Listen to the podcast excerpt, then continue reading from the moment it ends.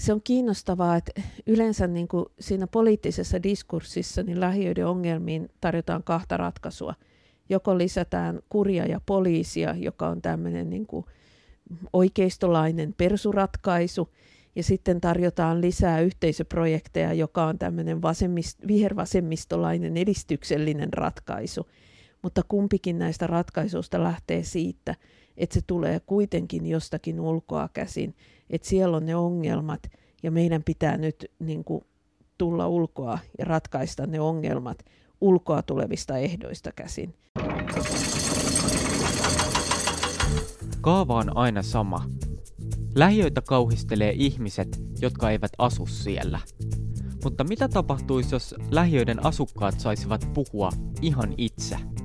Tässä Vastapainon podcastissa syväluetaan tietokirjoja ja puntaroidaan niitä vaihtuvan lukijan kanssa. Mä oon Juho Kankaanpää ja tää on Painavat asiat.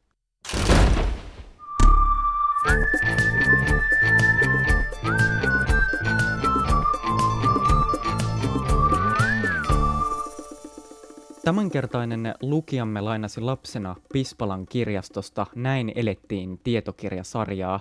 Aluksi lukijamme jaksoi lukea vain kuvatekstit, mutta se ei haitannut lukemista. Historiakirjat tekivät niin suuren vaikutuksen, että lukijamme alkoi säästää viikkorahaa, jotta pääsisi matkalle Pompeijiin. Anna Kontula, pääsitkö koskaan Pompeijiin asti? En vielä, mutta elämähän on vasta puolessa välissä – ja nyt näyttää kovasti siltä, että ensi tammikuussa me tehtäisiin vihdoin matka sinne. Ähm, lapsen, lapsena se ei oikein onnistunut, koska mun viikkorahani oli vain viisi markkaa ja mä olin aika perso karkille. Ja sitten kun piti säästää samoista viikkorahoista sekä äh, Pompeiin matkaan että, että sitten nostaa viikon namit, niin eihän siitä sitten lopulta mitään tullut. Kuinka monen vuoden säästöprojekti sulla oli silloin käynnissä? kyllä mä useamman vuoden sitä tein, että se oli semmoinen lapsuuden suuri haave, että ihan alle kouluikäisenä aloitin. Mutta oli sitten muita tapoja tutkia historiaa, lukea historiaa ja päädyinhän mä lopulta yliopistoon historiaa opiskeleenkin. Anna, sä olet siis Vasemmistoliiton kansanedustaja ja mä kutsuin sut tähän podcastiin lukemaan tutkija Lotta Junnilaisen tietokirjaa lähiökylä, jota mä paraikaa pidän käsissäni. Kyseessä on siis sosiologinen väitöstutkimus, jossa Junnilainen seurasi kahden suomalaisen lähiön elämää viiden vuoden ajan. Sä itse asut viikot Itä-Helsingissä, Kontulassa ja viikonloput Tampereella. Minkälaisia Kontula-ennakkoluuloja sä kuulet arjessasi? No aika paljon enemmän ennakkoluuloja kuin suhteessa Kalevaan, jossa mä Tampereella asun. Kontulahan on niin kuin, muodostunut synonyymiksi kaikelle sellaiselle, ähm, mitä kaupunkiympäristössä pidetään epätoivottavana. Ja se hämmästyttää mua kovasti, koska on vaikea kuvitella viihtyisämpää ja kiinnostavampaa asuinpaikkaa kuin Kontula. Kun mä googlailin tätä aihetta, niin mä huomasin, että mediassa on tämmöinen toistuva juttutyyppi tai juttukaava, jossa kerrotaan kansanedustajista, jotka on lapsuudessaan asuneet lähiöissä. Yleensä tätä ei tarkenneta mitenkään, että, että missä lähiössä he ovat kasvaneet. Se on riittävän paha, että asuu lähiössä. Kyllä. Ja näissä jutuissa jotenkin vaan taivastellaan sitä, kuinka kamalissa olosuhteissa nämä nykyiset poliitikot ovat varttuneet ja miten he ovat sitten ponnistaneet sieltä pois. Eli olennaista on se, että sieltä on aina siirrytty eteenpäin, tehty jonkinlainen ää, luokkaretki. Näitä juttuja voisi ehkä kutsua nimellä ankeudesta Arkadiaan tai, tai jotain vastaavaa. Mitä tämmöisillä lähiötarinoilla yritetään sanoa? Mm, lähiö on kaunis tapa kuvata sosiaaliluokkaa. Eli nykyään ei ole soveliasta puhua yhteiskuntaluokista – ja silloin kun halutaan kertoa, että joku on tehnyt luokkaretken, niin on soveliaampaa sanoa, että siirryttiin lähiöstä sitten niin maantieteellisesti paremmille alueille. Lähiöihin liitetään köyhyys, erilaiset sosiaaliset ongelmat, äm, turvaton, epävarma ja näköalaton tulevaisuus lapsille. Ja mikäänhän näistä oletuksista ei yksilitteisesti pidä paikkaansa. on selvää, että meillä on lähiöitä, joissa ähm, ihmisten tulotaso on alhaisempi kuin muualla, jossa työttömyyttä on keskiverto Suomeen enemmän, mutta näissäkin lähiöissä kasvaa, ähm, kasvaa äh, vahvia, itsenäisiä, normaaleja ihmisiä. Näissäkin lähiöissä eletään normaalia arkea.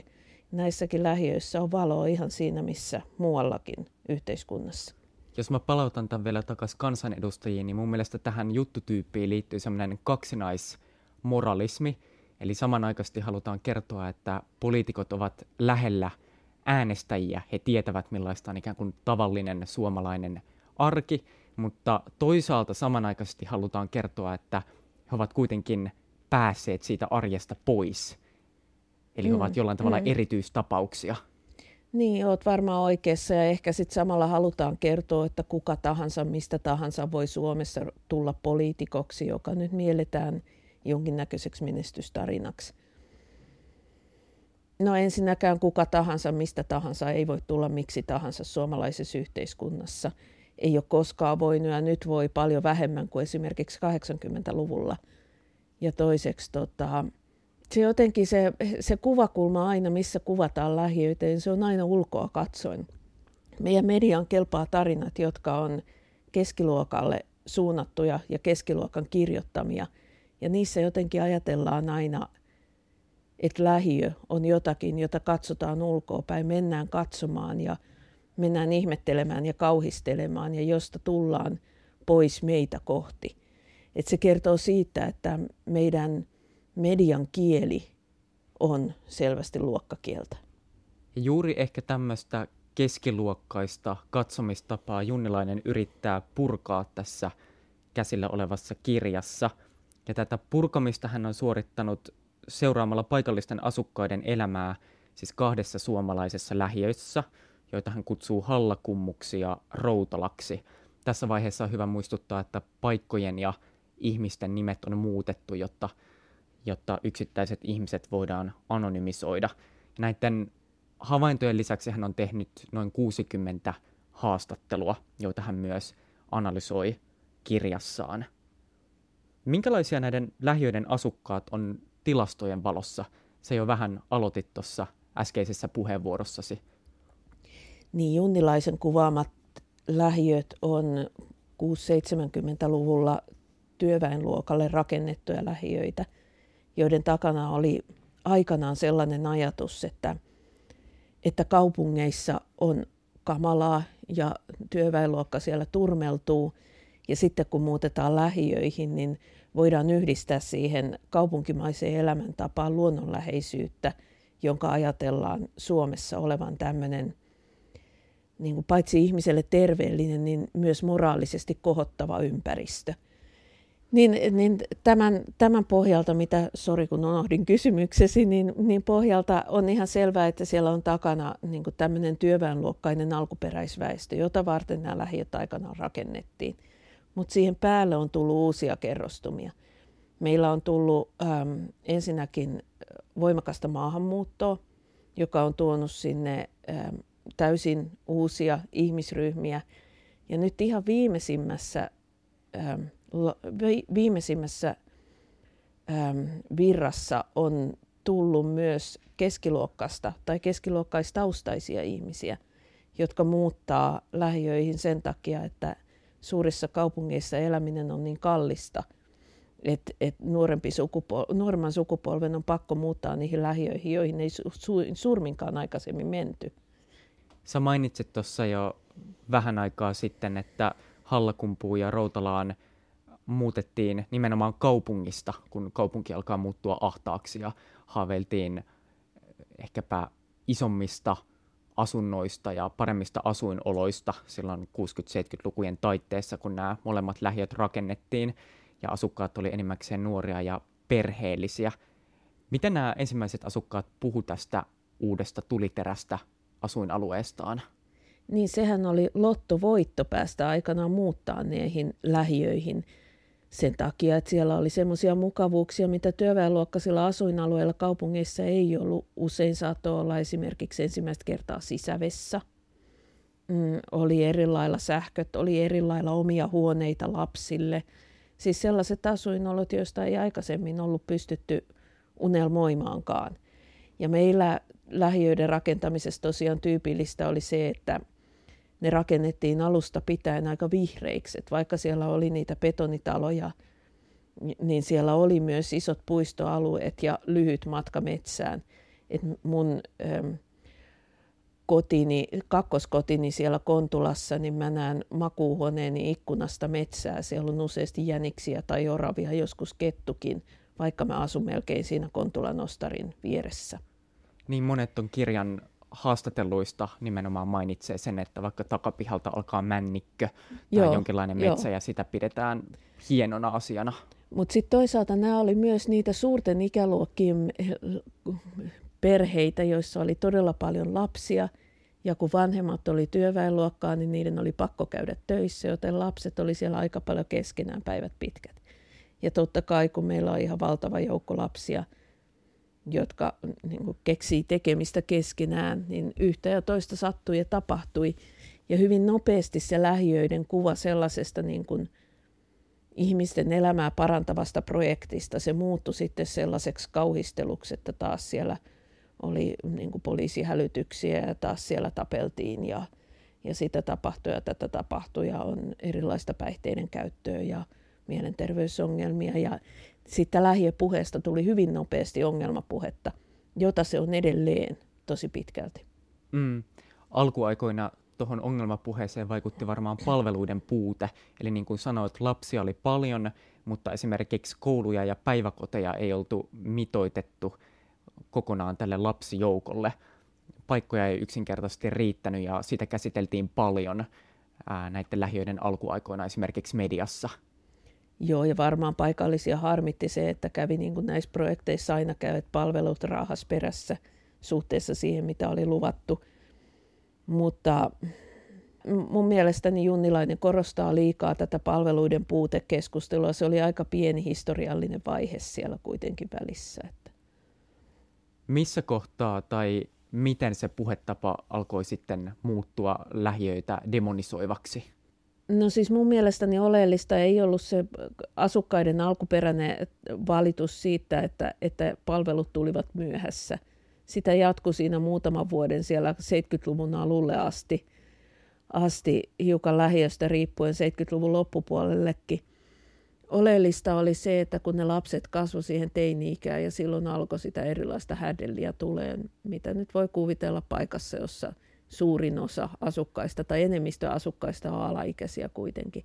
Et meillähän lähiöissä oli silloin se ikärakenne samanlainen, mitä meillä on jossain korkean syntyvyyden kehitysmaissa tällä hetkellä.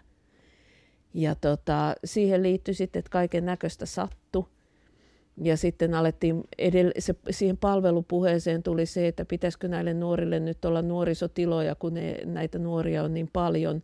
Ja ei ole nuorisotiloja lähimmät jossain kaupungissa, ei ole metroa tai kunnollisia pussiyhteyksiä, millä niihin keskikaupungin nuorisopaikkoihin sit olisi järkevästi päässyt ja niin poispäin. Et se oli tavallaan se silta siihen. Niin, alle 16-vuotiaiden osuus oli parhaimmillaan 40 prosenttia koko asukkaista. Mm. Eli, eli puhutaan oikeasti todella huikeasta määrästä. Mutta aika nopeasti noin niin lähiöiden ongelmat alkoi jollain tavalla muuttua julkisessa keskustelussa ikään kuin asukkaiden luonteen piirteiksi. Tämä on sellainen asia, mistä Junnilainen kirjoittaa tuossa kirjassaan. Niinhän, tämä liittyy taas siihen keskiluokkaiseen puhe- puheeseen ja keskiluokkaiseen mediaan, että keskiluokalla tyypillisesti on ollut tapana nähdä köyhy, köyhempien yhteiskuntaryhmien ongelmat niin luontaisena luonteenpiirteenä. Ja tämä ei ole mikään uusi asia, vaan tämä on trendi kyllä tuolta ihan 1800-luvulta lähtien. Et siellä, missä katsotaan ulkoa päin, niin ei nähdä rakenteellisia ongelmia, vaan nähdään ihmisten niin kuin, ominaisuuksia. Mulle jäi mieleen tuosta kirjasta semmoinen esimerkki, joku lehtijuttu, jossa puhuttiin täi-ongelmasta ja siihen mm-hmm. viitattiin jotenkin sillä tavalla, että no tuolla lähiössä on paljon pitkätukkaisia poikia, jotka eivät peseydy. Mm-hmm. Joka on musta ehkä a- aika kuvaava esimerkki siitä, että miten lähdetään rakentamaan tämmöisiä myyttejä Niin, jotenkin se niin kuin, kaupunkien turmeluspuhe, se siirtyi hyvin nopeasti sinne, sinne, että kuinka kauheita ne lähiöt on. Kiinnostavaahan oli, että tuohon aikaan oli todennäköisesti niin, että maaseudulla peseydyttiin kaikkein vähiten yksinkertaisesti siksi, että vesijohtoja ei oltu vielä vedetty maaseudulle ja siellä ei ollut suihkuja. Mutta ei missään nähnyt semmoista puhetta, että jotenkin puhtausongelma olisi maaseudun ongelma, vaan tota, se, se koko diskurssi meni niin, että maalla oltiin puhtaita ja luonnollisia ja, ja moraalisesti korkeammalla.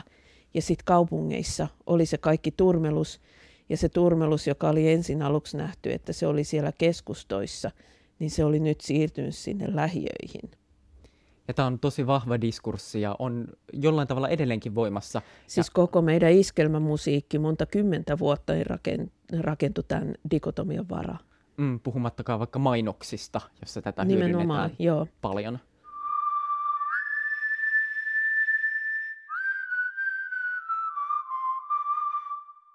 Niin kuin tässä podcastissa on tapana, mä oon valinnut meille kirjasta katkelman.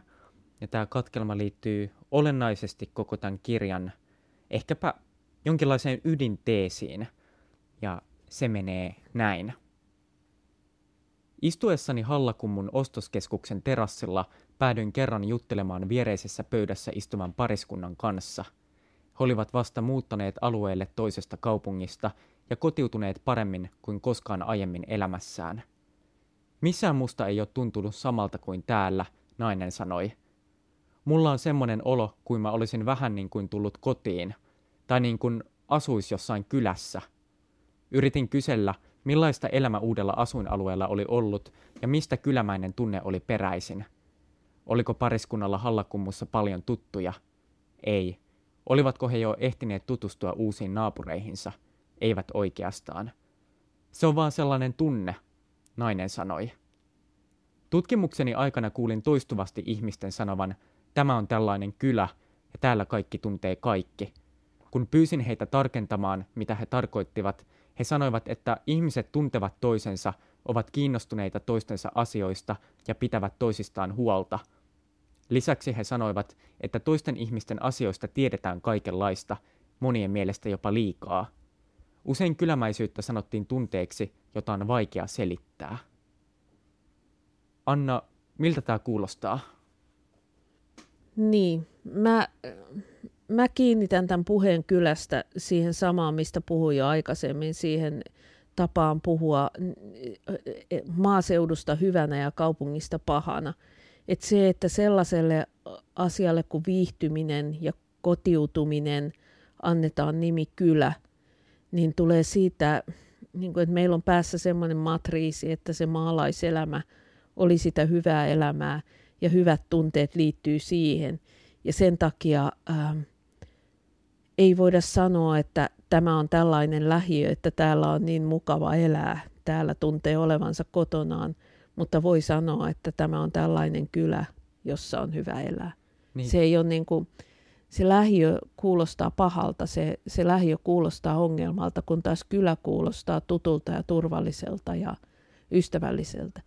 Ja näinhän tosiasiallisesti niin, mi, ei ole että meillä on myös maaseudulla sosiaalisia ongelmia ja myös maaseudulla on vaikeuksia, myös maaseudulla on köyhyyttä, mutta se meidän tota, niin, tapa ajatella maantiedettä suhteessa niin kuin hyvään ja pahaan ja moraaliin niin rakentaa tämän puheen meille. Niin, tässähän viitataan ehkä johonkin tämmöiseen myyttiseen agraarisuomeen, jota ei ole ehkä koskaan ollutkaan tämmöinen kuin romantisoitu ajatus jostain maaseudusta. Niin, tai ei ainakaan isoja, isoja on jälkeen. Mutta se on jännittävää, että tämä kylämetafora on tosi universaali. Eli eri puolilla maailmaa olevat ihmiset puhuvat aika samankaltaisella retoriikalla muiden silmissä huonomaineisesta asuinalueestaan ja ympäri maailmaa lähiöissä viitataan nimenomaan kylämäisyyteen tai kylään, näin tutkimuksissa kerrotaan. Joo, joo se on totta, mutta pitää myös muistaa, että kylä eri kielissä tarkoittaa vähän eri asiaa ja eri kulttuureissa tarkoittaa vähän eri asiaa. Että se, mikä meille käännetään kyläksi, niin ei ole sama asia muissa kulttuureissa kuin mitä se on meillä. Ja mä en ole aivan varma, pystyykö tätä niin kuin yksi yhteen niin kuin katselemaan kulttuurista toiseen. Et tapa, miten, miten kyläyhteisöt on rakentunut eri puolilla maailmaa, niin nehän vaihtelee aika paljon kuitenkin. Et se, mitä, mihin sillä viitataan, niin sillä pyritään rakentamaan vastapuhetta sille betonihelvetille, mikä on se niin vallitseva tapa puhua köyhien urbaaneista asuinalueista. No suomalaisissa lähiöissä tämä kylämäisyyden kokemus syntyy varmaan paljon siitä, että asukkaat tuntevat olevansa jollain tavalla samassa veneessä tai samassa asemassa. Miten semmoinen tunne oikein syntyy? Sitä on vaikea sanoa, niin kuin Junnilainenkin tuossa tuo esille, niin se ei synny suinkaan siitä, että kaikki tuntevat kaikki. Saati, että kaikki tuntisivat kaikki niin kuin suku, sukupolvia taaksepäin, niin kuin niissä vanhoissa agraarikylissä oikeasti oli. Mutta mä luulen, että jo pelkästään se diskurssi, joka tulee ulkoapäin siitä niin kuin lähiön huonosta maineesta, niin, niin se itsessään synnyttää jo semmoisen ajatuksen, ajatuksen siitä, että me kuulumme jotenkin yhteen, tai että me olemme tämän saman kritiikin alaisia. Tosiasiallisesti toki lähiöissä on paljon omia ristiriitoja ja, ja niin kuin käydään jatkuvaa kinaa ja känää mitä kummallisimmista asioista ihan niin kuin muuallakin, missä ihminen kohtaa toisen, mutta sitten kuitenkin samanaikaisesti on aika paljon sellaista niin kuin kotiseutuylpeyttä, niin kuin ajatusta siitä, että sitten kuitenkin kun se paheksunta tulee ulkoa päin, niin, niin halutaan, halutaan niin kuin nähdä, nähdä, että meillä on jotain yhteistä sitä vastaan. Mm. Mä mietin itse sitä, että varmaan ulkopuolelta käsin se jonkinlainen samankaltaisuuden kokemus tarkoittaa sitä, että ihmisillä on samantyyppinen sosioekonominen asema, mutta lähiön sisältä käsin se taas tarkoittaa sitä, että miten ihmiset kohtaa toisensa tai... Mm. Mutta pitää muistaa tämän vastapuolena sitten taas, siis Junnilainenhan kuitenkin haastatteli aika pientä osaa lähiöiden asukkaista ja nimenomaan sitä osaa, joka kokee jotain tämmöistä niin kyläfiilistä. Että mä seuraan Kontulan Facebook-seinää, niin kyllä siellä on aika paljon sellaisia vankasti keskiluokkaiseen maailmankuvan kiinnittyneitä henkilöitä, jotka paheksuu – ostarin elämää ja on sitä mieltä, että meidän pitäisi saada uusi kiiltävä ostoskeskus ja nämä huumeiden vaihtopisteet pois täältä ja että seinät pitäisi pestä painepesurilla, että onpa täällä sotkusta ja, ja niin kuin semmoista jatkuvaa paheksuntaa ja erottautumista lähiön sisällä toisista lähiön asukkaista. Mm, kaikki ei suinkaan ajattele samalla tavalla. Mutta on hauska, että sä mainitsit Facebook-ryhmän, koska myös Junilainen käyttää esimerkkinä tämmöistä lähiön sisäistä Facebook-keskustelukanavaa. Joo, tutkijat rakastaa niitä, kun silloin ei tarvitse mennä paikan päälle, vaan voi omalta kotisohvalta tehdä etnografiaa, niin mä oon itsekin käyttänyt jonkin verran nettikeskusteluja. Eikä tarvitse litteroida mikään, mikä on tietysti ihanaa. Sekin helpottaa. Mutta mulle jäi erityisesti mieleen tämmöinen esimerkki, paikallisten Facebook-ryhmästä, jossa yksi asukkaista kirjoitti, että kuinka hän joutuu heräämään aamuyöstä aina töihin joskus viiden aikaa ja menee sitten parvekkeelle tupakalle tosi väsyneenä. Ja häntä lohduttaa pelkästään se, että hän näkee, että joissakin naapuritalon ikkunoissa on valoa. Ja siitä hänelle tulee semmoinen jonkinlainen yhteenkuuluvuuden tunne, että täällä on muitakin hereillä tähän niin kuin hyvin mm. epäinhimilliseen aikaan ja että, että hän kuuluu joukkoon. Ja tämän hän oli kirjoittanut tänne Facebook-ryhmään ja sitten saanut tähän paljon niin kuin kannustusta ja jonkinlaista myötäilyä. Joo, se on hyvin kaunis kuvaus. Kyllähän ne Facebook-ryhmät, niin se Kontula-ryhmäkin, niin siellä on esimerkiksi just oli joku postannut, että oli löytänyt lapsen kengän kadulta ja laittanut kuvan ja sitten, että mihin oli kengän pannu, että omistaja tulkoot hakemaan sen sieltä ja niin poispäin. Että kyllä siellä myös rakennetaan yhteisö, mutta ehkä sekin on hyvä muistaa, että sun pitää olla aika suomen kielen taidon kanssa aika pitkällä jo ennen kuin sä voit olla tällaisen viestintävälineen käyttäjä, aktiivinen käyttäjä. Ja että se niin kuin, yhteisö, jota siellä so- sosiaalisessa mediassa rakennetaan ikään kuin kontula-yhteisönä, niin se on kuitenkin aika valikoitunut yhteisö. Mm. Ja sulkee tietysti pois myös ne ihmiset, jotka eivät voi käyttää tätä tekniikkaa, joilla ei ole pääsyä. Niin, niin vanhat ihmiset tai niin nuoret ihmiset, etteivät halua olla Facebookissa. Mitä tuossa kirjassa puhutaan sukulaisuudesta? Se on semmoinen termi, joka toistuu myös tosi paljon tuossa kirjassa. Ensinnäkin pitää muistaa, että se junnilaisen huomioima ihmisporukka on aika pieni ja aika, että et hän on nimenomaisesti etsinyt ihmisiä, jotka ovat jonkinlaisissa suhteissa ja väleissä toisiensa kanssa. Ja osittain kysymys on siitä, että ihmiset ovat sukulaisia, siis oikeasti verisukulaisia keskenään, biologisia sukulaisia keskenään, mutta sitten hän huomioi myös sitä, kuinka sukulaisuuden metaforaa tai ajatusta käytetään kuvaamaan ja vahvistamaan sellaisia ystävyys-, naapuruus-, tuttavuussuhteita, jotka, jotka on muodostunut niin läheisiksi, että koetaan, että tämä sukulaisuussuhde niin kuin kuvaa niitä kaikkein parhaiten. Esimerkiksi ähm, naapuri, joka hoitaa lasta paljon, niin kokee lapseen syntyneen läheisemmän suhteen kuin mitä voidaan kuvata naapuruudella tai hoitotätiydellä. Ja, ja tota, sen takia sille annetaan, annetaan nimi Otto äiti tai Otto lapsi. Ja tämäkään mitenkään poikkeuksellista on pikemminkin sanotaanko näin, että muualla niin kuin kirjallisuudessa kuin suomenkielisessä kirjallisuudessa on hyvin tavanomaista, että ihmiset kutsuvat toisiaan velikseen tai sisarikseen tai muuten antaa sukulaisuusnimiä, mutta suomalaisessa kulttuurissa se ei ole kovin yleistä.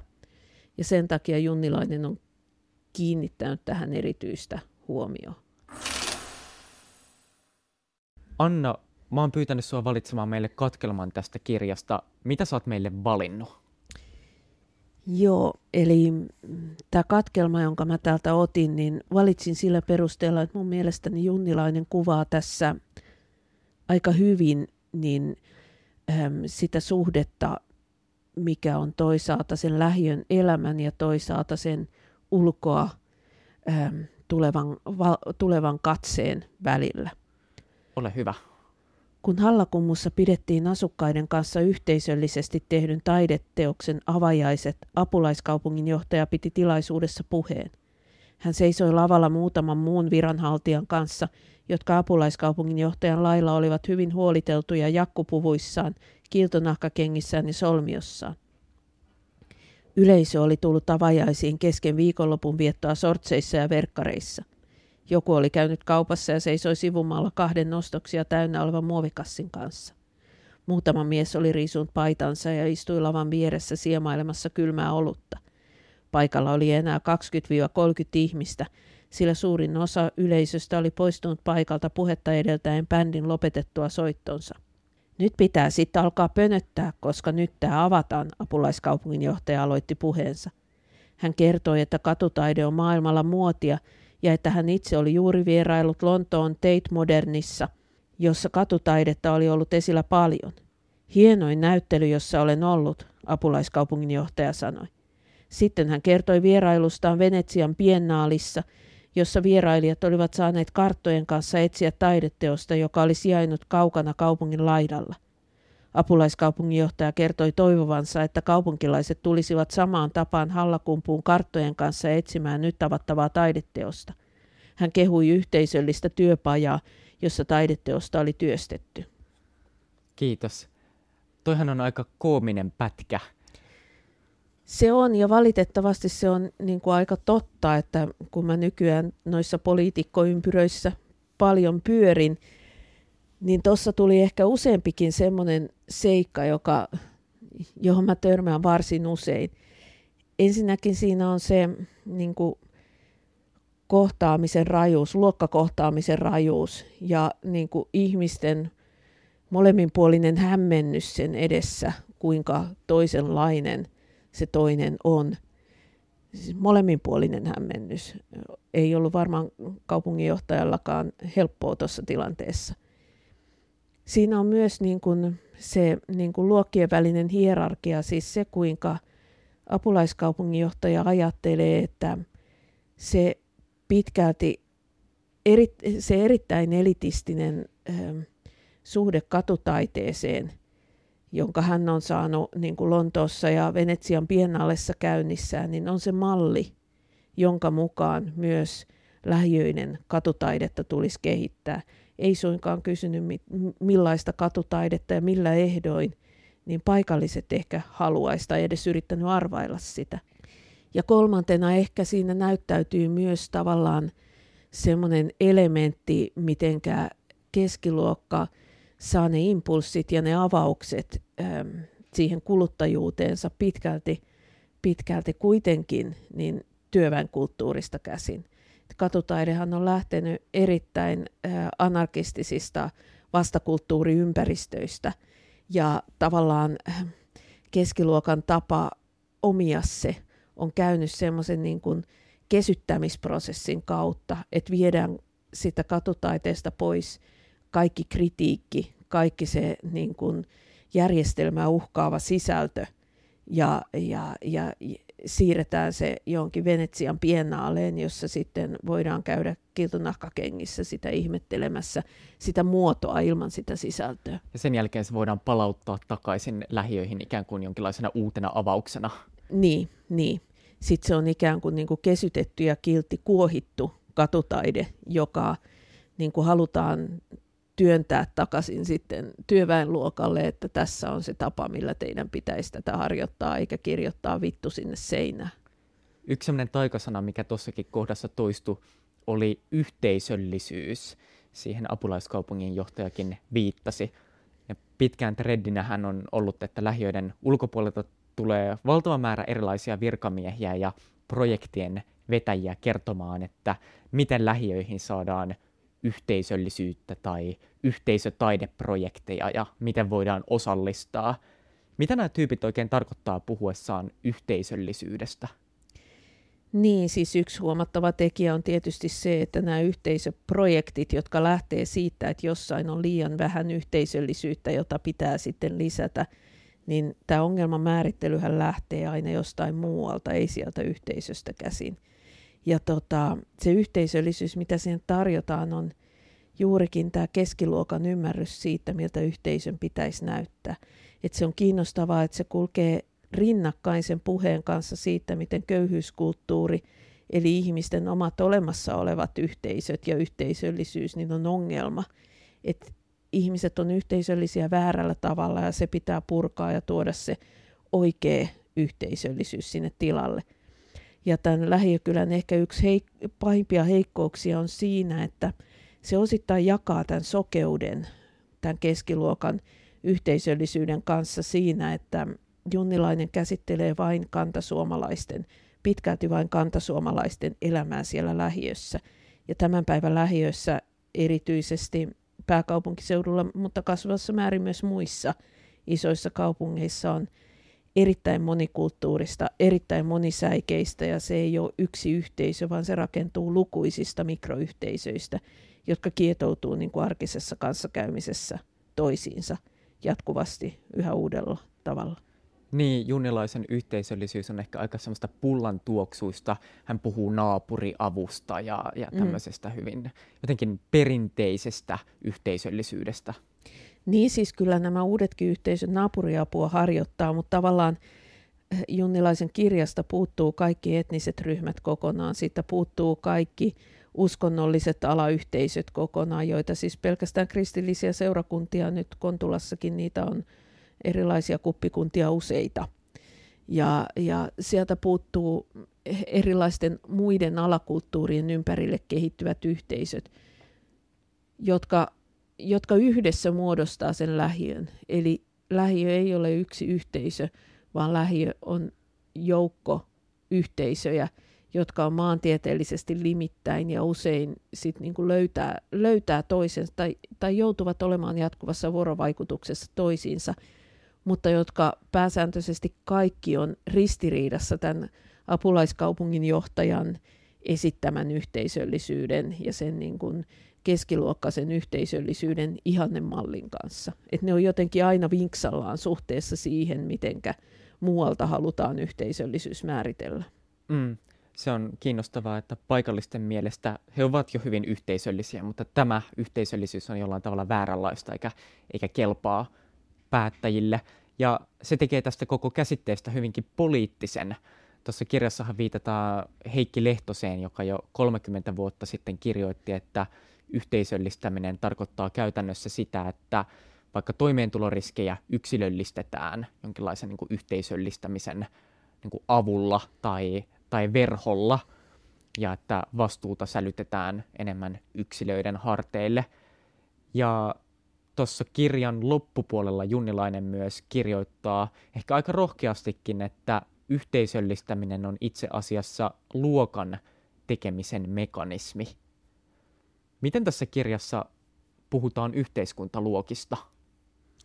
No siis musta on hyvin tervetullutta, että Junnilainen ylipäätään puhuu yhteiskuntaluokista, vaikka hän puhuu niistä aika varoen verrattuna siihen, että mitä välineitä hänellä olisi sosiologina ollut siinä käy, käyttää. Ähm, Junnilainen puhuu luokista sekä erontekoina lähiöasutuksen sisällä. Siellä on sekä vuokrataloasujat että sitten omistustaloasujat. Ja sitten ennen kaikkea niin kuin tämän keskiluokkaisen valtadiskurssin ja politiikan ja politiikkatoimien suhteesta siihen lähiön arkeen, jonka hän määrittelee näissä yhteyksissä mm, pitkälti työväenluokkaiseksi arjeksi se on kiinnostavaa, että yleensä niin kuin siinä poliittisessa diskurssissa niin lähiöiden ongelmiin tarjotaan kahta ratkaisua. Joko lisätään kuria ja poliisia, joka on tämmöinen niin kuin oikeistolainen persuratkaisu, ja sitten tarjotaan lisää yhteisöprojekteja, joka on tämmöinen vasemmist, vihervasemmistolainen edistyksellinen ratkaisu. Mutta kumpikin näistä ratkaisuista lähtee siitä, että se tulee kuitenkin jostakin ulkoa käsin, että siellä on ne ongelmat ja meidän pitää nyt niin kuin, tulla ulkoa ja ratkaista ne ongelmat ulkoa tulevista ehdoista käsin. Ja, ja tota, meillä ei tavallaan ole niin kuin, olemassa lainkaan sellaista keskusteluvaihtoehtoa tai puhetapaa, jossa, niin kuin, jossa lähettäisiin miettiin asiaa enemmän sen kannalta – että onko olemassa joita, että et jos mielletään ongelmaksi se, että osa ihmisistä ei kuulu valtayhteiskuntaan tai koe kuuluvansa, niin onko ehkä valtayhteiskunnassa joitakin rakenteita, jotka työntää ihmisiä pois ja sanoo heille, että sä et kuulu tänne. Ja että pitäisikö ehkä sen sijaan, että mennään sanoon ihmisille, että nyt me tultiin kertoa, miten sä voit olla erilainen ja korjata sitä asenneruuvias, niin sen sijaan pohdittaisikin sitä, että mitä tehdä näille rakenteille, jotka viestittää ihmisille, että sä et kuulu tänne tai sä et kelpaa. Että et, et, et ihmiset niin kuin, niin kuin vuosikymmenestä toiseen poliitikot miettii, poliitikot ja erilaiset hyvää tarkoittavat yhteisöprojektien järjestäjät miettii, että miksi niitä paikallisia on niin vaikea saada sitten näihin hyvää tarkoittaviin yhteisöprojekteihin mukaan sinne järjestetään jonkun koulun kanssa, missä voidaan pakottaa nuoret osallistumaan niihin. Sen sijaan, että kysyttäisiin, että onko tässä koko tekemisen mallissa joku ongelma, jos ihmiset ei lähde siihen mukaan. Mikä se oikea tekemisen malli sitten olisi? No mun mielestäni ihmisten pitäisi saada muodostaa yhteisönsä ihan itse. Ja se ei vaadi niin kuin ulkoopäin tulevia projekteja, projekteja. Se vaatii välineitä, joita ihmiset voivat mahdollisesti hakea niiden yhteisönsä muodostamisen avuksi, kuten esimerkiksi mahdollisuuksia käyttää tiloja, ehkä pieniä, erittäin matalan kynnyksen avustuksia ja tämän tyyppisiä. Mutta se olennaisempi juttu suhteessa siihen niin kun valtayhteiskunnasta erottautumisen ja järjestelmää kohtaan tunnetun epäluottamuksen ratkaisun suhteen, niin – on se, että ihmisiä kohdellaan järjestelmän taholta reilusti, mitä nyt ei tapahdu. Mä just viimeksi äh, on nyt tässä viime kuukaudet niin käynyt läpi päihteitä, käyttävien ihmi, päihteitä käyttäviin ihmisiin kohdistuvaa stigmaa. Ja se on ihan järkyttävää, että Suomessa kuolee ihmisiä sen takia, että kaikilla ei ole tasaveroisia oikeuksia päästä esimerkiksi palvelujen piiriin. Esimerkiksi lääkäriin pääseminen – voi olla todella vaikeaa, jopa mahdotonta päihderiippuvaiselle ihmiselle maassa, jossa sen pitäisi olla ihan perusoikeus kaikille lain mukaan. Ja ähm, työttömäksi joutunut ihminen monesti törmää sellaiseen sosiaaliturvabyrokratiaan, josta se hänen kokemuksensa on, että häntä pyritään nöyryyttää, häntä hyppyytetään turhan takia, häntä kohdellaan mielivaltaisesti. Miksi, miksi tällaiset ihmiset luottaisi järjestelmään? Miksi he kokis kuuluvansa järjestelmän sisälle, jos järjestelmä kohtelee heitä näin? Jos heillä ei ole sitä lainsuojaa, joka kuuluu kansalaisille ja kansalaisuuteen, niin miksi he kokisivat olevansa kansalaisia? Tämmöisestä stigmatisaatiosta ei tietenkään kärsi pelkästään työttömät ja päihteiden käyttäjät, vaan yleisestikin äh, lähiöasukkaat. Minkälaisia ennakkoluuloja ja stigmoja paikalliset kohtaavat asuinpaikastaan? No siis mun mielestäni Suomessa ei ole sellaista asuinaluestigmaa sama, samalla tavalla kuin mitä on monessa muussa maassa. Meillä ei ole niin paljon niin leimautuneita lähiöitä, mutta kyllähän jokainen lähiöasukas niin on lukenut lehdestä, kuinka hänen, asuin, hänen kotinsa on ongelmapaikka. Ja vaikka tilastot näyttää, että väkivaltarikollisuutta tapahtuu kampissa enemmän kuin Kontulassa, niin ei kukaan puhu siitä, miten kamppiin tarvittaisiin yhteisöprojekteja ja niin kuin, että se olisi jotenkin erityisen ongelmallinen alue. Et kysymys on niin kuin selkeästi luokkastatementista myös tässä. Tuossa kirjassa on muutamiakin kiinnostavia esimerkkejä erilaisista ennakkoluuloista tai stigmoista, mitä noihin asunpaikkoihin liittyy. Muun muassa yksi haastatteluista kertoo, että kun hän on mennyt johonkin juhliin ja kertonut, että missä hän asuu, niin juhlien järjestäjä on alkanut piilotella arvoesineitään ja jotain mm. merkkideodoranttejaan, koska on ajatellut, että sieltä tulee haltsulainen tai routalalainen heti tietysti varastamaan kaiken kiinnostavan. No siis joo, kyllähän kun mä kerron töissä, töissä uudessa porukassa, että mun työkämppäni on Kontulassa, niin kyllä laskeutuu semmoinen epävarma hiljaisuus siihen, siihen niin kuin ympärille, että mitä tähän nyt sitten pitäisi sanoa, että kansanedustajan niin kuin, edes niin kuin kakkosasunto on Kontulassa, että miten tähän pitäisi suhtautua. Ja ehkä jotkut vielä muistaa sen mediatempauksen, jonka Alexander Stubb teki, kun hän tuli, tota, aloitti pääministerinä, kun hän teki metrolla retken Itä-Helsinkiin, niin ne ilmeet sekä Stuppila itsellä että hänen seurueella, kun jännittävästi siinä noustiin liukuportaita metrossa ja oltiin siellä metrossa ihan tavallisten ihmisten keskellä, niin, niin kyllähän ne kertoo sellaisesta niin kuin vahvasta, vahvasta leimasta, joka liittyy tiettyihin alueihin. Mutta silti mä sanon, että meillä ei ole sellaista leimaa, että esimerkiksi ihminen ei saisi koulutuspaikkaa tai ei saisi työpaikkaa sen takia, että kotiosoite on huonolla alueella, tai että ihmisillä olisi niin voimakas alueidentiteetti, että se estäisi esimerkiksi koulussa pärjäämisen, mikä on sitten, kun mennään muualle maailmaan, niin nämä on ihan normaaleja ilmiöitä. Mm, kyllä varmasti ennakkoluulot vaikuttavat vähemmän, mutta näkyvät kuitenkin arjessa ja, ja tuosta kirjasta myös selviää, että paikalliset jonkin verran pelaa niillä. Esimerkiksi yksi haastateltavista sanoi, että jos hän laittaa tori.fi-palveluun ilmoituksen, niin hän ei uskalla kertoa koskaan tarkkaa asuinpaikkaansa, koska ajattelee, että se herättää ostajissa jonkinlaisia ennakkoluuloja ja pelkää, että se leimaa sen koko myyntiilmoituksen. Niillä pelataan myös sitä toiseen suuntaan, että, että se on raffimpaa asua sellaisella alueella, jolla on vähän mainetta kuin asua jollakin alueella, josta kukaan ei tiedä ja joka ei kiinnosta ketään. Et on näin, mutta on myös toisaalta niin, että se luo statusta se alueen maine ja myös sitä paikalliset hyödyntää kyllä.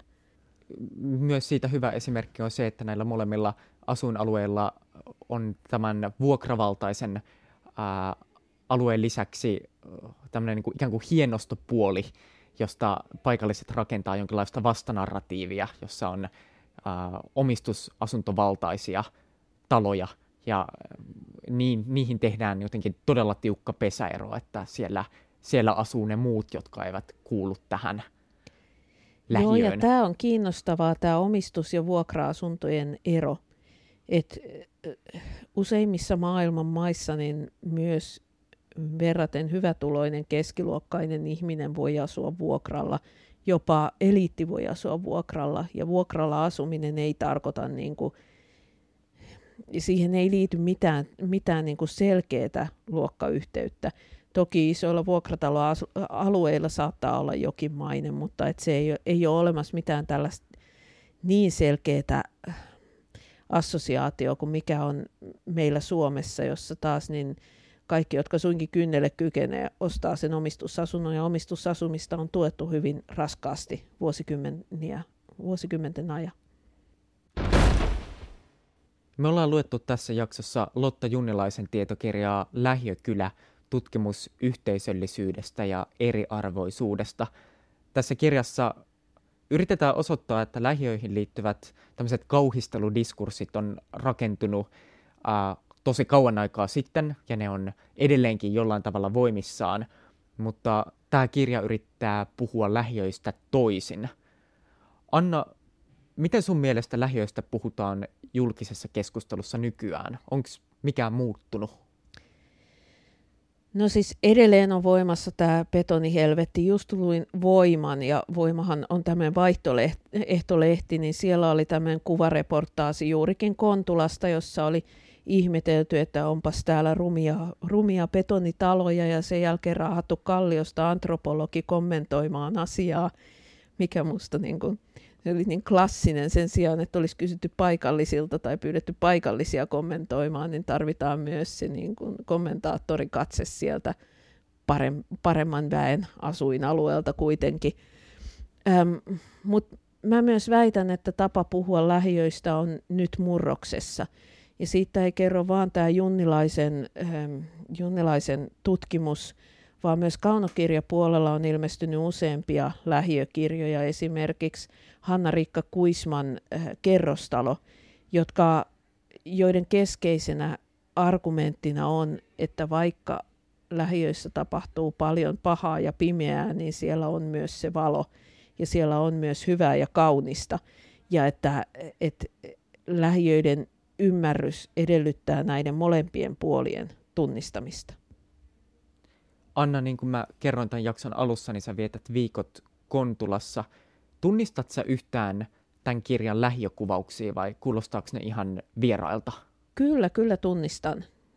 Mutta mä tunnistan Junnilaisen lähiökuvaukset, mutta mä olen sitä mieltä, että ne kuvaa vain pienen murusen siitä, mitä lähiöissä tällä hetkellä tapahtuu. Ja mä väitän, että tällä hetkellä meillä on muutamia sellaisia lähiöitä, joissa, jotka toimii koelaboratoriona sille, mitenkä Suomessa tullaan tulevaisuudessa elämään, joissa on monenlaisia semmoisia prosesseja käynnissä, käynnissä joissa, jotka pakottaa ihmiset etsiin toimintatapoja ja elämänmuotoja, joita ei vielä muualla olla kohdattu. Ja musta Junnilaisen kirjan heikkous on, että hän ei vielä pääse niihin oikein käsiksi. Tarkoitan tässä esimerkiksi maahanmuuttoa, kaupungistumista, tiivistyvää asu, asumisrakennetta, väestön ikärakenteen muutosta, tämän tyyppisiä asioita. Heikkouksista on hyvä siirtyä loppuvaiheeseen, eli arvosanaan. Kerro vielä tähän loppuun asteikolla yhdestä kymppiin, kuinka painavaa asiaa tämä oli? Ähm,